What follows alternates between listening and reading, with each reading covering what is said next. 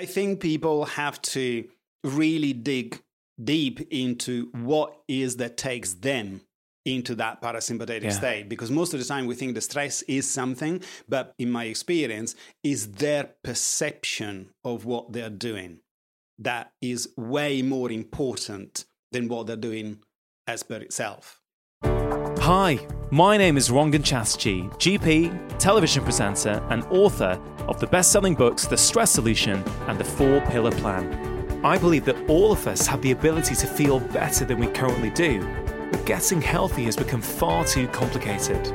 With this podcast, I aim to simplify it. I'm going to be having conversations with some of the most interesting and exciting people, both within as well as outside the health space, to hopefully inspire you, as well as empower you with simple tips that you can put into practice immediately to transform the way that you feel. I believe that when we are healthier, we are happier, because when we feel better, we live more. Hello, and welcome to episode 59 of my Feel Better, Live More podcast. My name is Rangan Chatterjee and I am your host. Today's guest is a good friend of mine, Alessandro Ferretti. Alessandro is a nutritionist, a published researcher, an international lecturer, and a clinician with over 15 years of experience. We actually recorded this conversation back in December 2018, so I'm delighted to finally be able to share it.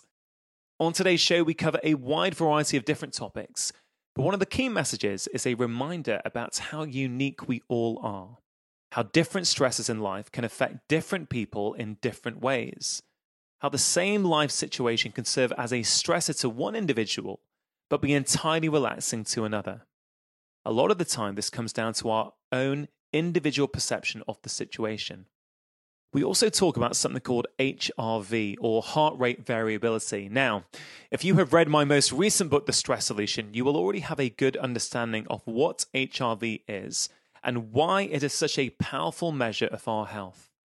HRV is a fantastic way to measure the total stress burden on your own body, whether it be from too much work, overload, eating the wrong foods, eating healthy foods but at the wrong time, caffeine, sleep, and so much more.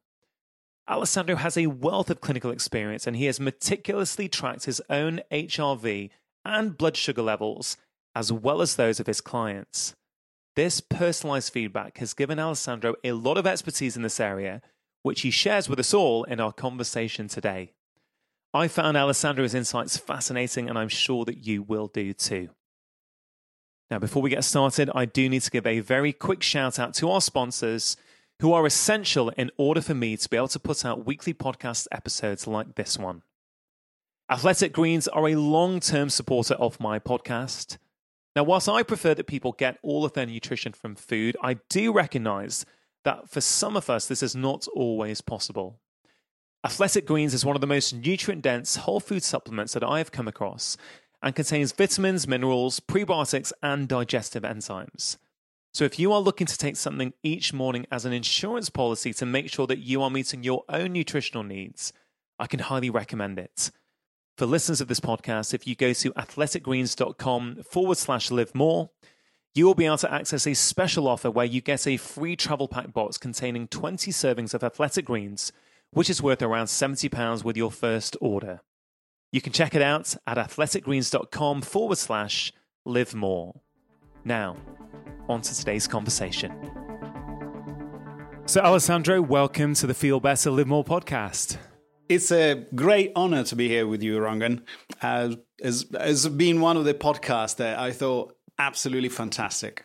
Oh, brilliant. Well, look, thanks for the feedback. And I think people are really going to enjoy today because you are an expert in nutrition. Um, there's no question about that. But what we end up talking a lot about is stress, and in particular, something called heart rate variability. So, I want to really delve deep into that today. But I wonder if you could start off by talking about stress. You know, what is stress? And then move on to what is heart rate variability. Um, sure. Um, I think you are far too complimentary to me. Uh, I, I, love researching and I love things that I do, but um, yeah, I, I, I, never like to call myself an expert on anything. I'm too young for that. But anyhow, um, to me, was very important part of my research to look at the effect of stress because I started to, um, uh, let's say, being familiar with heart variability through sport. But then soon realized that the, the, the effect that our environment has on our body um, and affecting heart variability can be from all sorts of sources. And interestingly, my uh, also definition of stress, what I consider stress, uh, has also changed because we normally associate stress with work or familial um, problems, but in actual fact, anything that is a load that would lead the body to fail within their immediate environment can be considered a load. So, in this sense, and obviously, uh, I need to be careful about my personal bias because being a nutritionist, of course, is everything about the diet. Yeah, sure. as as as a, a personal trainers, we think there is all everything is linked to the type of exercise, for example. So, I soon found out that uh, stress is probably one of the things that affect our physiology the most. Um, I prefer to call it life load or loads because normally stress has a negative connotations um, attached to it. Whereas I found out that, for example, I love what I'm doing when I go on tour, in on roadshow, lecturing, uh, is all stuff that I really enjoy doing and yet the impact of my physiology is very very tangible and measurable yeah and, and i think this is this is super interesting for people because i think alessandro what you've managed to do is through your own research uh, through tracking heart rate variability and other metrics on your on your clients you have really started to build up a picture of what lifestyle factors do what to our body. And what's interesting when we've spoken in the past about this is that it's different things for different people. So I'm guessing there are some commonalities, yeah. but there's also some maybe sort of individual differences. Absolutely. And that's the reason why I virtually stopped in uh, in telling people what they should be doing to relax. And to a certain extent, I'm very, very careful with food and diet because I first-hand measured that, for example, a, a, a, blood glucose curve following a certain meal, following exactly the same meal, eaten exactly at the same time, wife and husband had two completely different profile or profiles in this case. And when you say profile, what do you mean? Are we talking about this heart rate variability? Uh, I done it with both, uh, Rangan. I done both with um, uh, glucose following a meal and also heart variability. In this case, I was going. Um, I used an ongoing uh, measuring uh, type of device, and it, it. What was really interesting was exactly what you just mentioned: the individual uh, variations that, given the same load, stressor, food um, had very very different impact on uh, the individual. Yeah. So that that was quite enlightening for me because obviously most of the time you think this is good and this is bad, and I think we go slightly. Okay, there are things that are extremes. I understand that, but we uh, we need to be really careful in advising things to do because people may respond very differently. Yeah, I mean, Alessandro, we we spoke a lot this summer. Um, you were helping me with the heart rate variability section in my book, The Stress Solution, which is brilliant.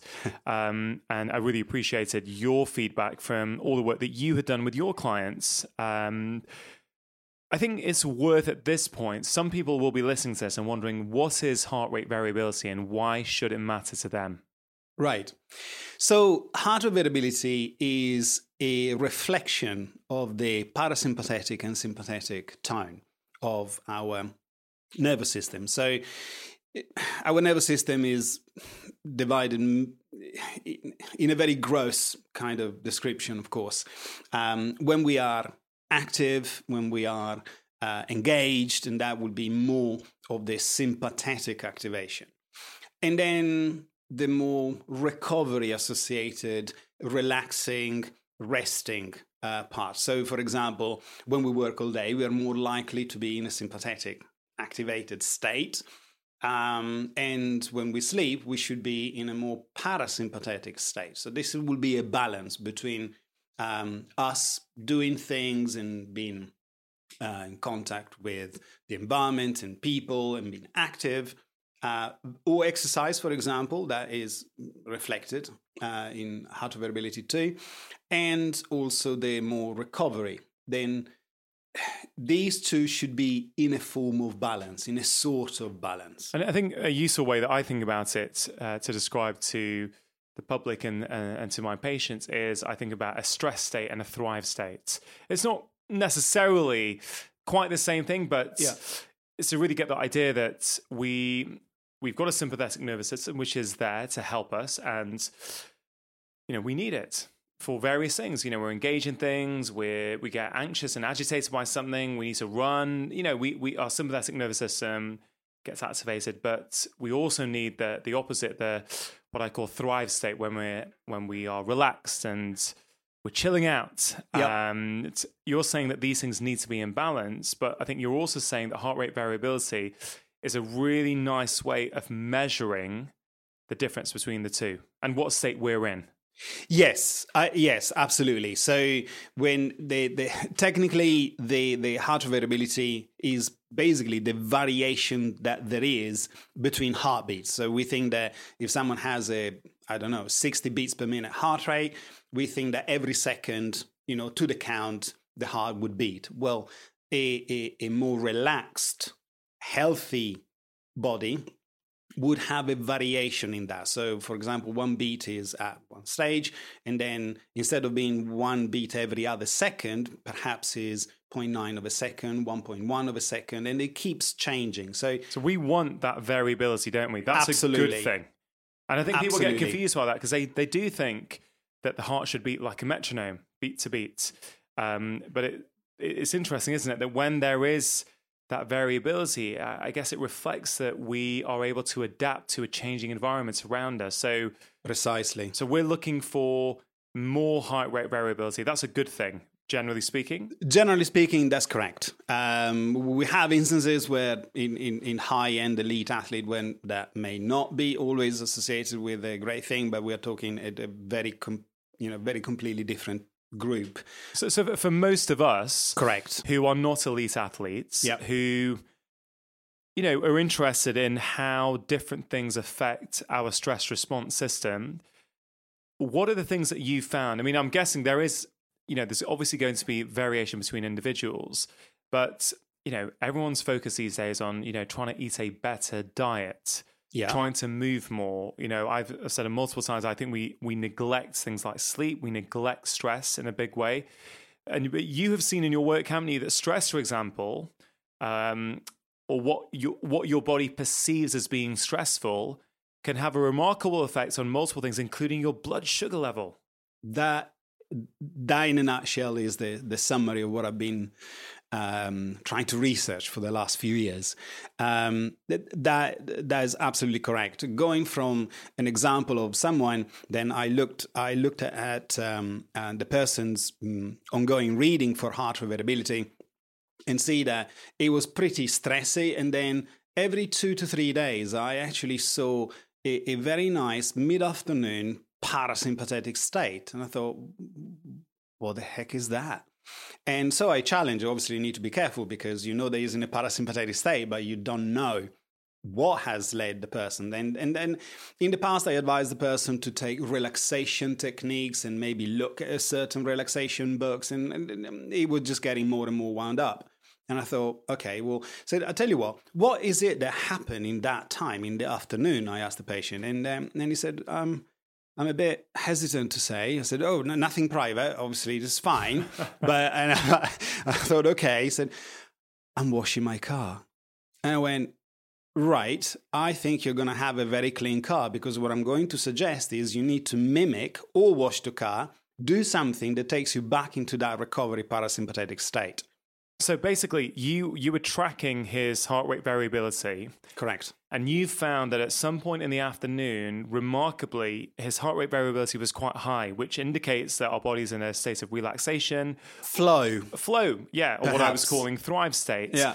So this is amazing because it allows you to individualize, personalize care for that person. Say, hey, what were you doing at three o'clock? Oh, you're Yeah. washing your car. Well, when you're washing your car, you were in a very chilled out state. Yep, absolutely. Happens to be in in in in my personal life. So, for example, if I if I want to meditate in a very specific um, manner or with a specific structure, it's really hard to actually see me entering this parasympathetic state. Whereas if I practice my karate forms at very low speed in a kind of Tai Chi manner with no power and I'm right in the woods outside my house, I can see a huge parasympathetic activation despite that's a martial art. And, and, and this could be said for all sorts of things. So I I think people have to um, really dig deep into what is that takes them into that parasympathetic Yeah. state because most of the time we think the stress is something, but precisely as you mentioned in my experience, is their perception of what they're doing that is way more important than what they're doing as per itself. Yeah, so it's very hard, I guess, to say this activity is stressful or this activity is unstressful because it depends on the individual. So, you know, one man's poison is another man's medicine to, a, Yeah, to a certain degree. so that's interesting. So, one of your clients washes cars and his body just loves it and he's chilled. Um, what have you? What else have you found? Are there some other surprising things that you have found when observing this with clients? Things that potentially we might think are, are conventionally stressful, yet that has not been reflected in their heart rate variability reading. Um, Mama, um, quite a few, I guess. I think uh, I might mention some of the the ones that perhaps I wasn't expecting. So we all expect that work is stressful, and yet I see sometimes people when they are what we say in the flow, you can see this massive parasympathetic rebound. Um, So parasympathetic rebound, you're saying high heart rate variability, high heart rate which, variability, which indicates the body's in a relaxed state. It, yes, one thing that um, I think has been really, really revealing for me is routine. If your body would know that every day at a certain time, certain things are happening, if mentally there are cues to tell the body that that is the starting of the relaxation, it doesn't seem to matter if he's cal- you know candle with in a hot bath or watching your favorite program or playing a board uh, game it doesn't seem to matter the body will seem to enter so basically what i'm trying to say is the people that had more scattered type of lifestyle are the one with the lowest heart rate variability and which indicates more stress on the body. that is correct Yeah, which which really, I think we all, well, certainly I know that I respond better when I'm in a routine. Um, when when I go to bed at the same time and wake Yep. up at the same time, Yep. I just I'm I'm like a different person. I I find it easier to eat better. I've got more energy. I, I can feel that I'm less stressed. Um, and you, the, the longer you stay in that routine, the more locked in you get. You sleep deeply. You wake up at roughly the same time without an alarm, etc., etc. Um, it's incredibly challenging, of course, for people with shift work to do that. So they're constantly changing. Some of them from day shifts to night shifts. Um, have you got any clients who've done shift work that you've seen any of this data on? yeah it's um What happens? So, in some of your clients who are shift workers, what happens? Do you see this really low heart rate variability a lot, which reflects a very stressed out body? that is in a nutshell what I tend to see. Um, now, an interesting point: the people that seem to have.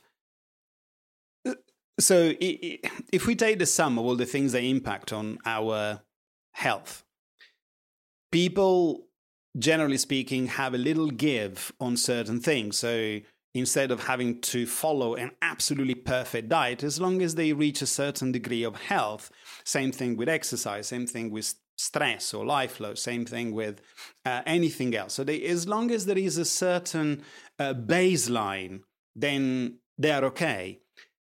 People that the, the, the, the, few people I have seen but taking experience from colleagues then that they work on shifts, that leeway is very, very reduced. They have to have a great diet. They have to have good diligence in every other areas in order to account for the yeah. shift work. I mean, Alessandro, I think that's a really important point. So, um, you know, I talk about this four pillar framework a lot because yeah. I think, you know, when we look at food, movement, sleep, and relaxation, and if we maybe don't strive for perfection in one area, but we're doing enough in each area. So, you know, this is the opposite really of someone having the perfect diet. And I have got patients who, frankly, do have what appears to be quite a perfect or optimal diet. Yep.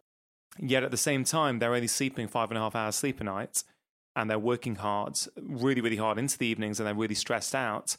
And I say, hey, you know what? You might be better off just chilling out a little bit on your diet, but going to bed one hour earlier and having a bit of a wind down in the evening. And and it, it's interesting. So what you're saying is with shift workers, if you know, because many people, even listening to this podcast, will work shifts and think, well, I have to do that. I know I've got lots of nurses who listen to this podcast. Yeah. Be like, well, I have to go on night shifts. So I think the empowering thing here, from what I'm hearing, is that, okay, that is a stressor on your body. That's yeah. an insult.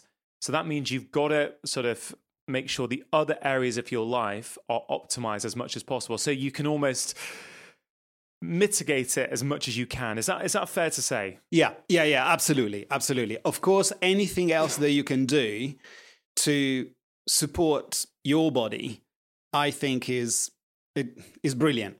Um, the problems start to happen when you don't do that or you can't do that, and on top of that, you have the shift work impact on yeah. your physiology. And the, what I find a little bit um, upsetting is these are the very people that often are looking after other people in the medical profession or with high responsibility jobs. Security, uh, police. Security, absolutely. absolutely. Workers. Absolutely. And unfortunately, I only know really a handful of people that can maintain health, that have maintained health, but they are so diligent in their lifestyle they can't afford to have a poor lifestyle. They can't afford to not go to the gym or not have physical activity. It doesn't matter, just the gym. They have to be as They've diligent as they possibly can because sleep and chronobiology is already out.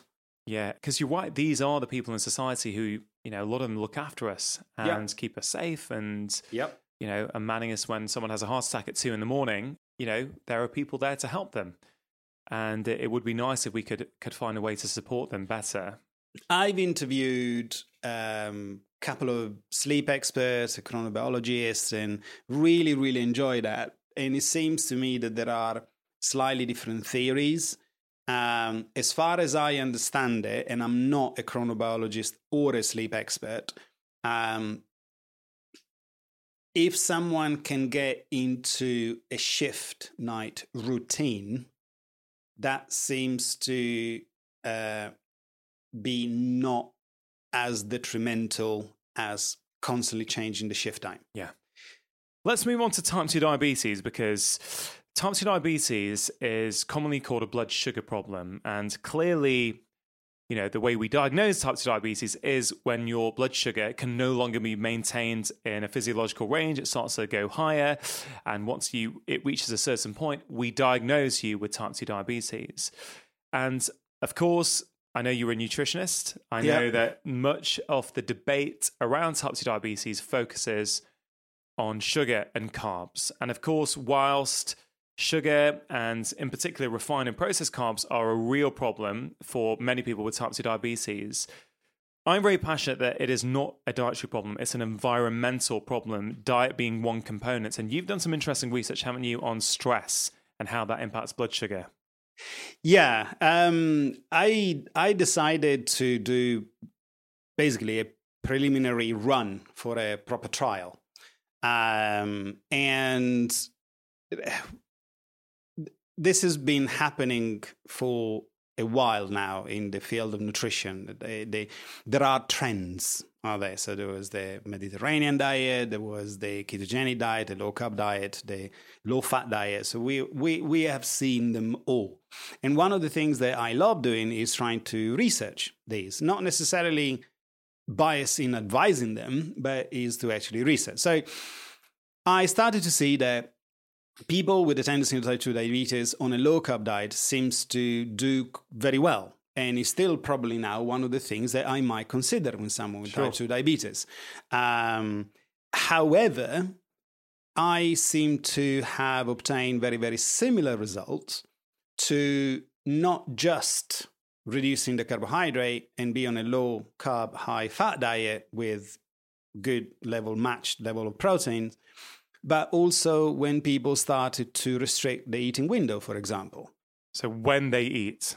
When they eat, uh, and also how long they eat for in the space of a day. So how many roughly hours that, that, that they are eating for during the day. So when from the first meal to the last meal, so the first time they introduce food to the to the last time, I also noticed that people on a slight restricted um, uh, energetic intake also seem to have a very similar benefit. So we need to start to ask a few questions here because obviously there is the same result with three slightly different approaches. And many times you see people on a low carbohydrate diet that also what they do, they do other things that would actually help their health. So they're starting to eating in they're starting eating uh, in a in a narrower window of time. They also take other things. So there could be some confounders attached to that. So I decided to take health individuals and see what impact, because it's much harder to see big changes in if you're already healthy. If you're already healthy. And strangely enough, glucose was very, very poorly correlated with the amount of carbs intake, not only the day before, but for the four to six weeks period that I have tested. These were okay, 37. So this is, this is, I mean, this is super interesting. You're saying then blood glucose, which is another way we describe blood sugar, you're saying that in the the data that you have seen and what you have been tracking. And you meticulously track i've got to say you meticulously track your own data on yourself. You're always tracking your heart rate variability yeah. and matching what you do in your life and how that reflects things and you're altering it which is why you look the picture of health in front of me at the moment.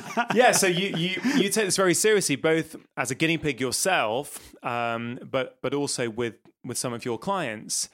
And that's really fascinating that you're saying that the blood sugar level is not necessarily correlating with how many carbs they've been eating. In health individual, that that was my findings out of 37 individuals monitored for four to six weeks. Some people would have four, some other people. We started from 52, but unfortunately, it, mm, I had to eliminate certain data because it was just not precise enough. Um, so they had blood glucose in one day or HRV in the other day, and I couldn't mind that. Yeah, and that, that's very it's important. You know, this is a small data set relative to a big trial, but it's something you meticulously do. You take very seriously. You want to be able to find out more so you can help your clients get better. So, what are Correct. those factors then? If it's not carbs that's correlated with blood sugar in healthy individuals, what is it? So, to firstly answer your question on type 2 diabetes, I think uh, excess of carbs do play a role and is one of the things as mentioned that I would definitely would consider, but not then to rebound on other substrates. So it's not that they keep the carbs very low and then they, you know, splash out on fats and they, um, you know, have a very, very poor diet is not the only factor. So these are things that definitely we need to consider. Physical activity in type 2 diabetic is still the factor that has impacted the most alongside high life load, people may call that stress, um, and sleep. It wasn't so much dietary based.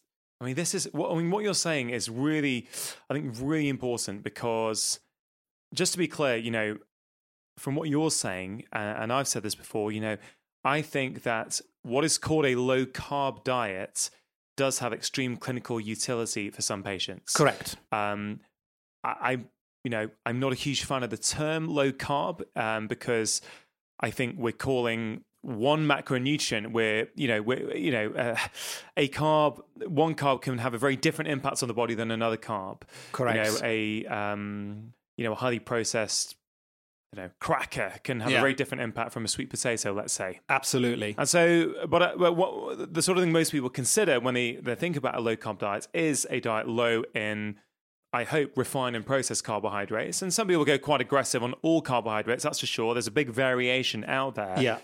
But I do think this is really interesting that it's not just that that is correlated with your blood sugar. Sleep is playing a big role. Yeah. Uh, physical activity is playing a big role, and stress yeah. is playing a big role. And you've seen that, I think, yourself, haven't you, when you're very stressed, that your blood sugar goes up. So if I'm if I'm doing like a lecture tour or we call it a roadshow, or whatever, um, after the third day, my HRV drops fine.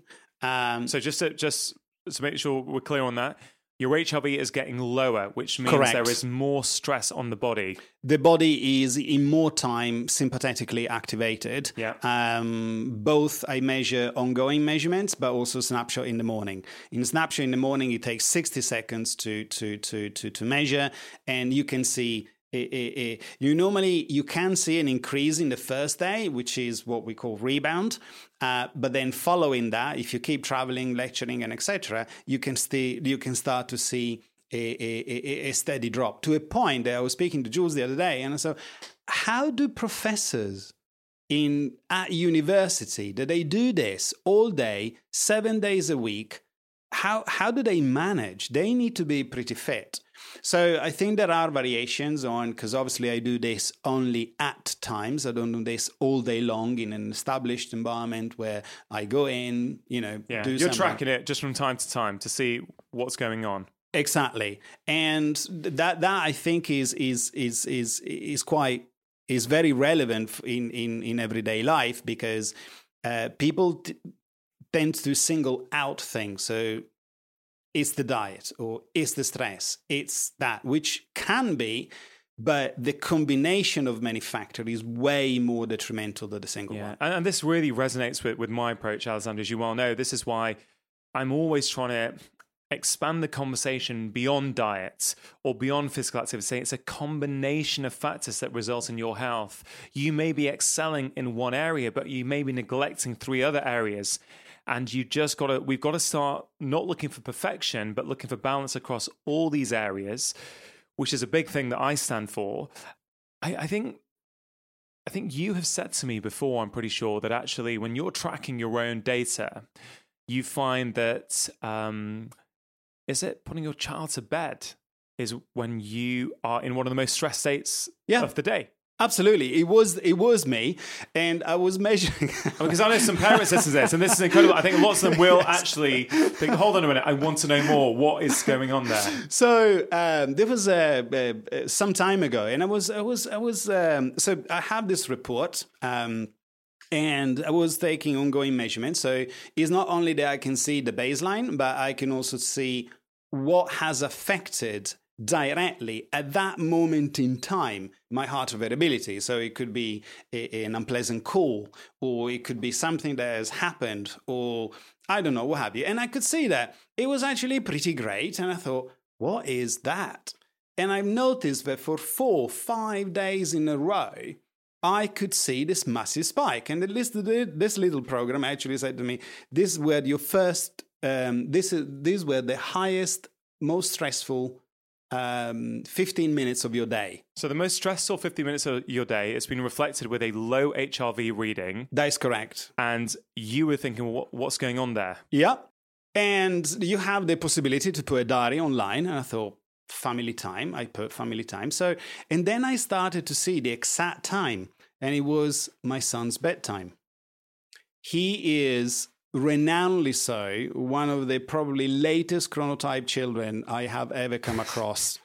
and it doesn't matter what you do, he just does it. He does all of them. He stalls, he doesn't want to say he's scared at the time, not now.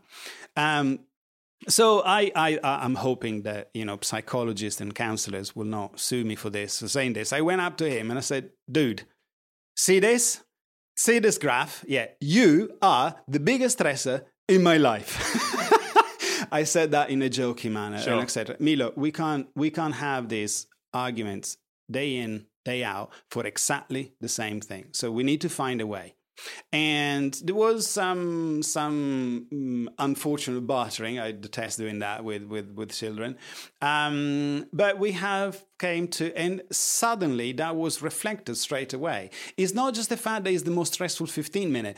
Consider, Rangan, that in this most stressful 15 minute, you should be recovering, but it's gonna take you a while to wind down from that. This is if you see that as a stressor.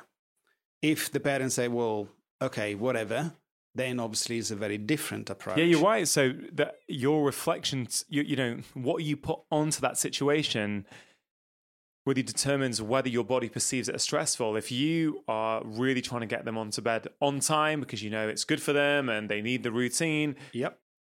they might, well, they might be chilling out. They may not be, but we might be feeling stressed. I mean, I certainly know that feeling. Um, I- you know, I think one of the things that this is saying to me is that there's there's huge benefit in understanding your body better, understanding what things in your life start to have an impact on your stress levels. And it will be different from different for different people. So, is this the sort of thing that people can do themselves? Absolutely. Absolutely. So they can start with something really, really, really cheap and cheerful with like an app that measure heart variability. They don't even need for certain apps to actually buy any uh, heart rate strap. So they can just use the camera of a smartphone, for example. Um, And that's what I use. Yeah. yes, absolutely. Um, I do it once a day in the morning Yeah. and at the same time every day. And it, you know, it starts to, you start to build up a picture. You go, you know, I'm not individualizing everything in a day, but I see, oh, you know, whenever I've been traveling, for example, Yep. I see my heart rate variability the next morning is really low. Yeah. Um, Yeah, you know, absolutely. and but what are the other? What, I guess what are the factors that you have seen? Are there some common things that people can hear which they might be they might be expecting, they might not be expecting, really have an impact on, in, in a, for want of a better term, stress on the body?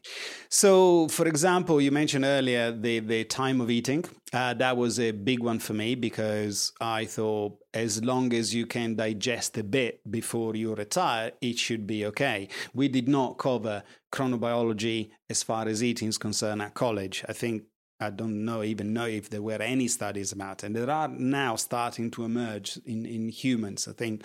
Um, but was uh, um, what was interesting is that up to so I, I had to transform the data into block of two hours okay? So i had to make a categorical data. And what what what was interesting so there was between 2 and 4 4 and 6 6 and 8 8 and 10 pm and heart rate variability didn't seem to be affected until after 8 o'clock so when people ate after eight o'clock, do consider that there is a two hours chunk. So I'm not saying it's eight or one has the same effect as as nine fifty nine or or or um, Oh, the end. nine fifty nine. Sure. So it could go worse or better. Oh yes, absolutely. But I could actually I could actually start to see a trend, and the heart variability doesn't seem to be affected.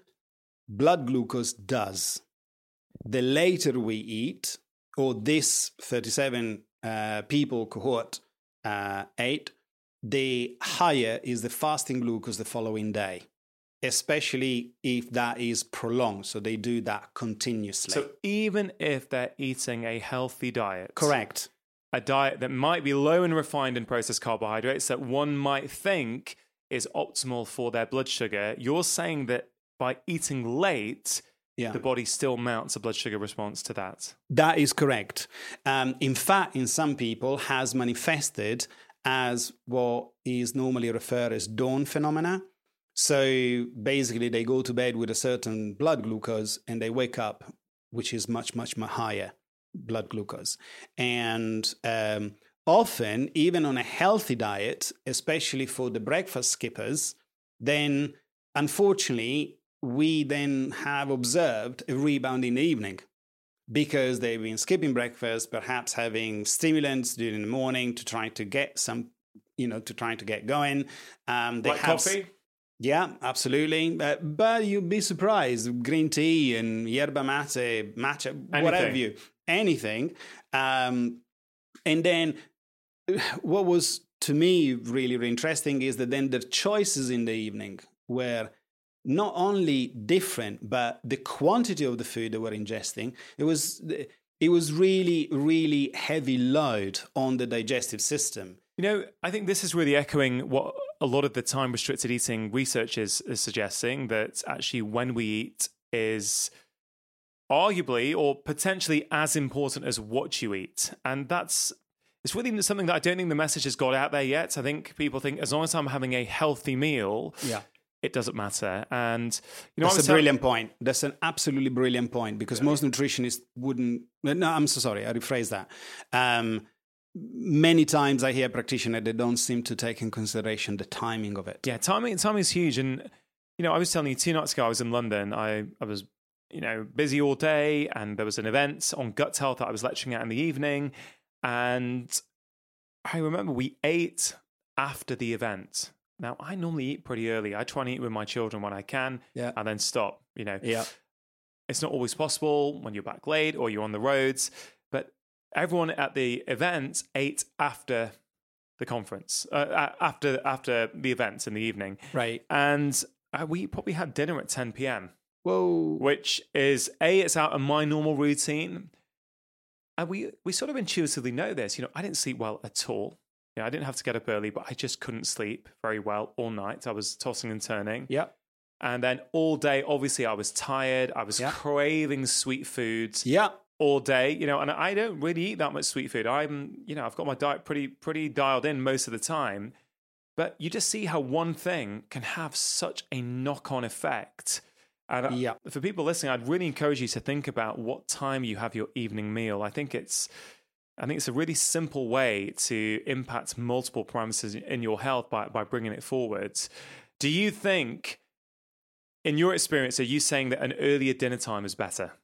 Absolutely. Without no shadow of a doubt, we leave out very specific um, demographics, for example, athletic performance, and etc., etc. But generally speaking, uh, the, the, within reason, um, it would be wise to have an earlier type of dinner. So you mentioned that some people may take stimulants in the morning, whether it's you know green tea, coffee, you know all kinds of things that we take to get us going because we are living such you know busy stressed out lifestyles that many of us need help to get going in the morning. Yeah. A lot of people drink a lot of caffeine.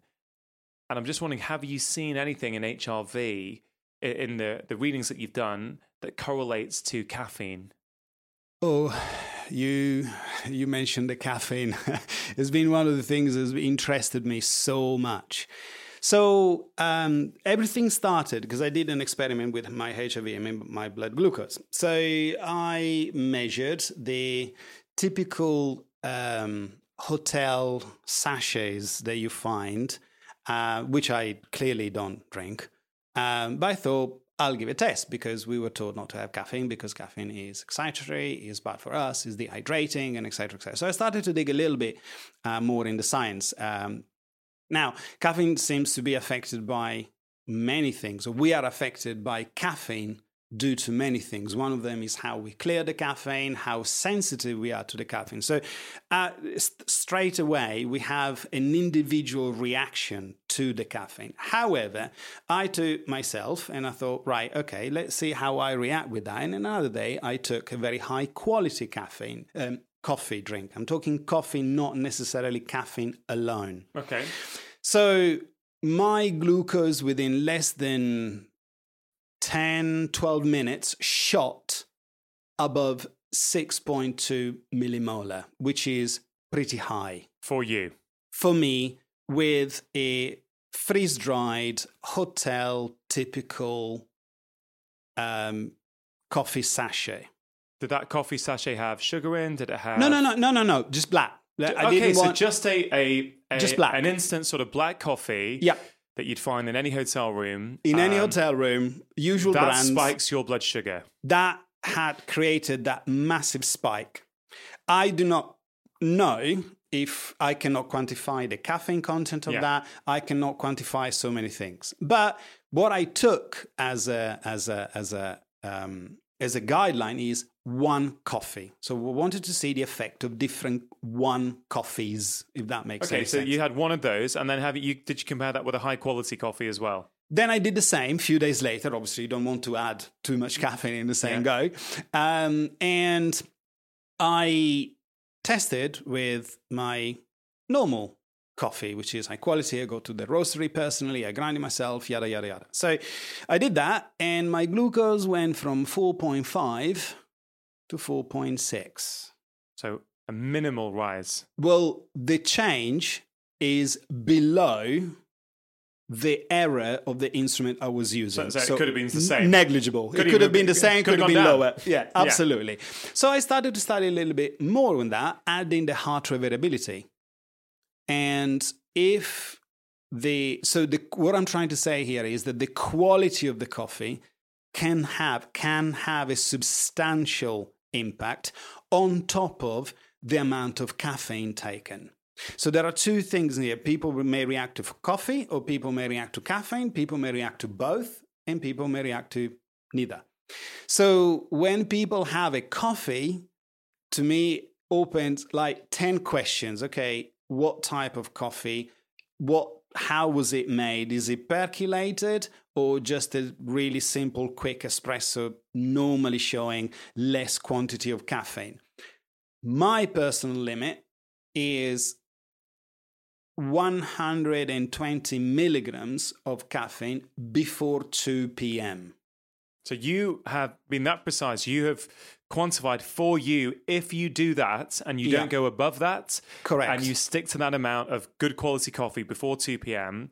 Yeah. What there is what minimal effect on the rest of your physiology? the, the the effect is not statistically significant at all. I cannot see any changes in HRV, blood glucose following day, the day following that. So over a period, this is Wow. ongoing data. It's so tracking. impressive that you actually go through this that meticulously because then you you really are able to personalize your lifestyle for your physiology. It's just incredible because you literally know how things affect you. So can I ask you what happens if you do go above 120 milligrams? That depends what is coming after that. So if I have more caffeine and then later on I'm training or doing very physical work, it doesn't it doesn't seem to have a very noticeable in effect, but I still see a slight variation. In what? In generally, for example, sleep onset is a big one. Uh, So it's harder to fall asleep. Yeah, or just later, perhaps. I, I'm just not tired. You're Normally, a I bit more wired and you don't want to fall asleep. Uh, yeah, or, or even just feeling awake. And that is the problem. Because if you're feeling wired, then you think, right, I'm wired. This is not normal. I need to do something about it. But if you feel just awake and you feel good, then you're less likely to do something about it because you feel good Yeah. about it. And you might think then also that you're a night owl. And this is something that I um, I did write about in the stress solution actually, the, the myth of the night owl. Now, night owls do exist, right? From what I can tell from looking at the research. There are some genetic um, differences, but in my experience, a lot of people put themselves down as being night owls when it's actually their lifestyle that is driving them to be a night owl. And when they alter their lifestyle, suddenly they can go to bed early, they can wake up early. And I'm talking about coffee and caffeine, Yeah. I'm talking about light exposure in the evening, all these things. I'm looking at your smartphone late into the evening, which it's, uh, I mean, you're very impressive actually. I've noticed if I ever text you past 7 p.m., I'd say you rarely respond. I don't think you've ever responded until the morning. Correct. I, I think that's quite interesting for people. Tell me what, what goes on there. So the to me the, the the brain will have more power on my physiology. Um, call it whatever you want, class A type personality, or it doesn't matter what you call it. But if I if I if my brain gets stimulated, we call it hyperarousal. You then are able to offshift the natural calming, cooling, recovering, relaxing time that can potentially have an effect on your sleep. Not necessarily just the length, but also the quality, or just even simply the onset. I always thought I was a late night owl. Did you? I'm not. I just constantly crave for that time by myself alone, being exposed to light in the evening, being exposed to things I used to be more creative in the evening. So I kind of prolonged that and really, really struggled to then fall asleep for hours and hours and hours. And then that had to be compensated for the late start of the day. And what what was interesting is that um, what it seems to me, based on my research, it seems that our modern society is exacerbating the chronotype thing. So if you are a night owl, you're also more likely to do more stuff in the evening. Now, that is not going to help the chronotype anyhow. It's not going to help anyone. So, could it be that our modern lifestyle, our modern society, training late, eating late, getting um, engaged cognitively late, is exacerbating the difference between the chronotype. And we, we, I personally think that that plays a major part. If you go to a place, I'm, I'm reluctant to say holiday because then people on holiday do other stuff to be like chronotype. But if you go into a holiday, that you can just live by the natural rhythm. I, I have been very surprised on how many patients and colleagues have mentioned, well, I was actually waking up with the sunlight and yeah. then going to bed a lot earlier despite I was on holiday, especially in camping holiday. In fact, one of the studies specific was measuring dim light melatonin onset in people that were sleep, I'm uh, not sure if it was sleep deprived or they were socially jet lagged, um, but they went out camping in, uh, I think it was around Denver, Colorado, and they just naturally picked up a, a very natural rhythm and the difference between the chronotype was very very small. If i if i recall correctly. Hey this is exactly what professor Satchin Panda said to me yep. when i was love his work. His work's brilliant. He's been on the podcast before. Uh, two of the most popular episodes i've had actually were, were with uh, professor panda. And i was lecturing with him last year in iceland and we went out for dinner in the evening and i asked him that question. I said, hey, look, what happens? You know, this night owl thing really confuses me because a lot of my patients who say they're night owls, actually, once we start altering their lifestyle, getting them to wind down in the evening, switching off their technology, before you know it, then they're, they're no longer night owls. Um, again, me, I used to be up very late, creative time, everyone's asleep, put a light on, I've got quiet time. But you know what? I flipped completely where now I, and to be fair, I've always been an early riser, but I now fall asleep often at half nine. My my rhythm now is about nine thirty to five thirty, um, and you know I feel great. So I often get that quiet time first thing in the morning. It wasn't the fact that it was nighttime; it was just I was craving quiet time yep. when the rest of the world around me was asleep, and I can have that in the morning just as well as I can have in the evening. Yeah. Um, so I do think a lot of people sort of tell themselves that they're night owls. And they might be, of course.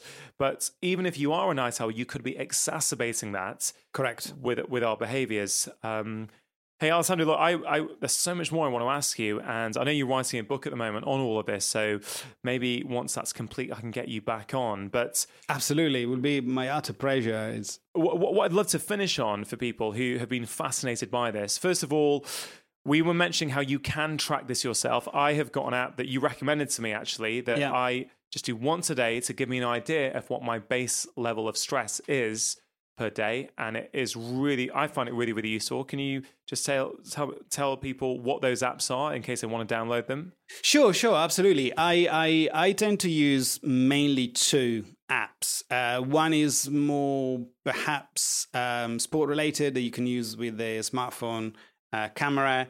Uh, there is uh, HRV4 training, where 4 is the number 4. So HRV4, the number training, or one word, um, both on iTunes and, and um, Google Play. And the other one is Elite HRV. There are other apps. It's just that happens to be that many, many years ago, I started to work with these. And I'm just more familiar. Uh, so there are other apps out there that you don't have Sure. necessarily to use these. Um, I, I will link to all these guys in the show notes page of this podcast, which will be drchatterjee.com forward slash Alessandro. So if you go to that at the end of the podcast or now, you'll see all the links to everything we've talked about uh, in case you do want to download some of those apps. Um, but finally, you know, I like to finish off. You know, the whole point of this podcast really is to inspire people to be the architects of their own health, you know, to empower them with tips that they can apply immediately. So, you have done a lot of complex testing on yourself, on your clients.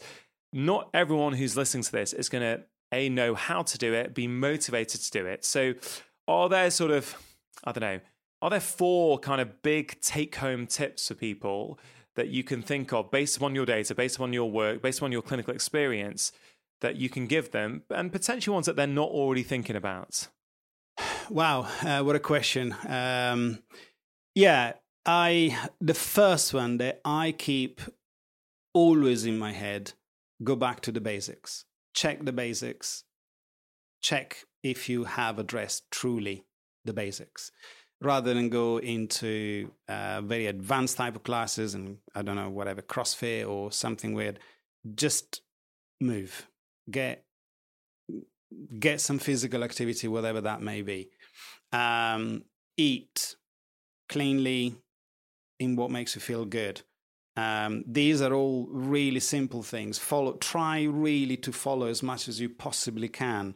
Just natural cycles. Um, this is how body has evolved, and seemingly now research is coming out to see that is how actually feels the best. Um, the two people I quote the most in, in, in, in, the book I'm writing are my grandparents, despite the 250 papers that I'm arguing, quoting, referencing, and so on. So that's the first thing. Second thing, I would say listen to your body. You know more about yourself than anyone on the planet. Allow for recovery. You push your body is one of the most metabolically intelligent thing we are ever going to have to our uh, disposal and just make sure that if you're pushing through you have to allow for recovery that's the reason why some of the best tools for athletic performance now are focusing on sleep on chronobiology or things that are in that are inbuilt in and, and performance enhancing performance enhancing if you do that right absolutely you said something really interesting because we're what time is it it's about I don't know, maybe 6:30 p.m. in the evening. We're recording yeah. this in December at the moment. Yeah. And you have got to drive home tonight, yeah. um, which is probably going to be two or three hours, I imagine, in the car. Correct. So you know that this is a big stress on your body, and so you are taking compensatory action tomorrow, I believe. Correct. I cancelled pretty much everything. So if I'm going to feel good, I may train. Um, I'm, I'm, teaching a class in on, on a karate class on Sunday and and I have to be on form because that's demanding clearly. Um, so you're going to rest tomorrow. You're going to say, "Hey, look, it's been a stressful week. See how I feel." Absolutely. Yeah, and which is a great lesson for people. Sometimes the best thing to do is say, "Hey, you know what? I'm going to do nothing today, and I'm just yep. going to chill out, relax, read a book." Yeah, um, the doing nothing thing, um, it would stress me out. So yeah. I would do something that you know is soothing for you.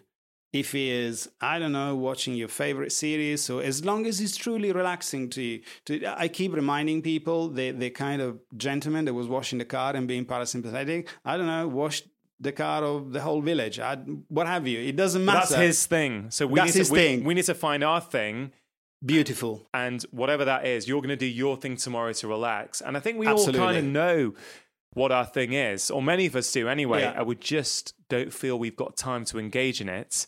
Correct. Um, so that's a really nice message for people that they must prioritize recovery. Find find what you know what brings recovery. Um, please consider social interaction. So, of course, I'm a nutritionist. I'm trying not to be biased and mention eat a clean diet, of course, but um, social well-being is dramatically important. Uh, what do you mean by that exactly? just make sure that you you you you spend time with people you love. Um, if you don't have in any, find one.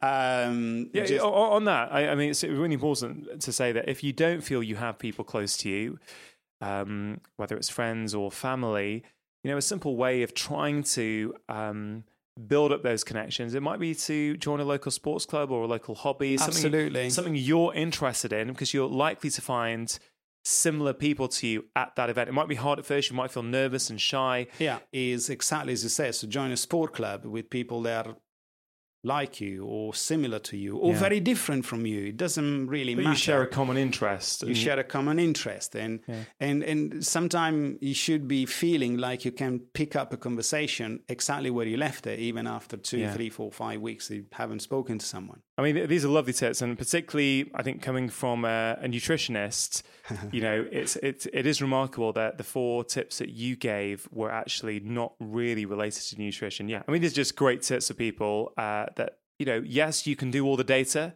that you've done, uh, but you can also try and listen to your body a bit more and see. You know, you'll probably get some of the way there just by doing that. Alessandro, thank you for your time today. Appreciate you coming up to see me and actually uh, us able to have this podcast that we have been trying to have for a few months now. I think that's really interesting for people, and I hope to have you back on soon. um Rangan is in my absolute pleasure um yours this year is probably the book i recommended the most because people are missing the basics and they embark on all sort of fads things and and things that are way too extreme. So they go the mile deep meter wide kind of approach. Whereas what you are doing for this nation and what you're doing in general uh, have people listening to you from australia for example. Um, and and what you're doing is I think consolidating, and crystallizing the message to listen to the basics, and that is absolutely awesome. So you can have me anytime you you you want. It's been definitely a pleasure for me. Alessandro, thank you, and we'll see you soon. You're welcome. Thank you. That concludes this week's episode of the Feel Better, Live More podcast. I really hope you enjoyed the conversation and that you feel inspired to take on board some of Alessandro's top tips there at the end. I think for me, one of the standout tips is about allowing yourself recovery. This is such a simple concept, yet one that we often don't think about enough in our day to day lives. That if we have exerted ourselves, we need to allow some time to recover. I'm sure that some of you will feel like tracking your own HRV after hearing our conversation, and I hope you find the apps that we mentioned in the conversation useful. You can see links to all of those apps in the show notes page for this episode, which is drchatterjee.com forward slash Alessandro. As well as those links, I have put a few online articles there that I think you will find interesting so that you can continue your learning experience now that the podcast is over. There's also a link there to Alessandro's own website and all of my books. Now, for those of you who are interested in learning more about HRV, I summarize the key take home points in a very accessible way in my most recent book, The Stress Solution. I walk you through what HRV is, why it is relevant, and then, most importantly, give plenty of tips on how you can improve your own HRV score, which basically helps you to minimize the impact of stress on your own body, which in turn will allow you to thrive. I've also outlined some of my top tips for shift workers in the book to really try and help minimize the impact that shift work has on one's health. If this is something that interests you, you can pick up a copy of The Stress Solution in all the usual places, either as a paperback, an ebook, or as an audiobook, which I am narrating. As always, please do let Alessandro and I what you thought of today's show on social media. And if you do enjoy my weekly podcasts, one of the best ways that you can support them is by leaving a review on whichever platform you listen to podcasts on. You can also help me spread the word by taking a screenshot right now and sharing with your friends and family on your social media channels. Or you can simply tell your friends about the show. I really do very much appreciate your support. Just a quick reminder if you do enjoy the podcast and can spare 10 seconds, please do consider voting for my podcast in the British Podcast Awards. You can do this by going to BritishPodcastAwards.com forward slash vote and typing in Feel Better, Live More. It literally takes under 10 seconds to do, so if you can spare the time, I genuinely do appreciate it. A big thank you to Richard Hughes for editing the podcast and to Ali Ferguson and Liam Saunders for the theme tune. That is it for today. I hope you have a fabulous week. make sure that you have pressed subscribe, and I'll be back in one week's time with my latest episode. Remember, you are the architects of your own health. Making lifestyle change is always worth it because when you feel better, you live more. I'll see you next time.